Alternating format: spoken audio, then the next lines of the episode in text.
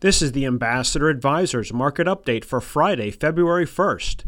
Stocks were mixed after the U S government released jobs growth data that easily beat expectations. The Dow was up sixty-four points, the NASDAQ fell eighteen, and the S and P added two. Ambassador Advisors, a Christian financial planning firm helping faithful stewards do more.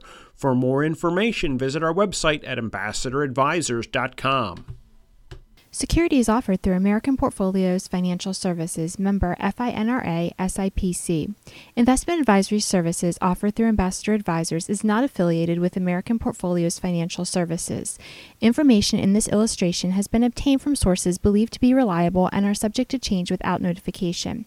The information presented is provided for informational purposes only and not to be construed as a recommendation or solicitation. Investors must make their own determination as to the appropriateness of an investment or strategy based on their specific investment objectives, financial status, and risk tolerance.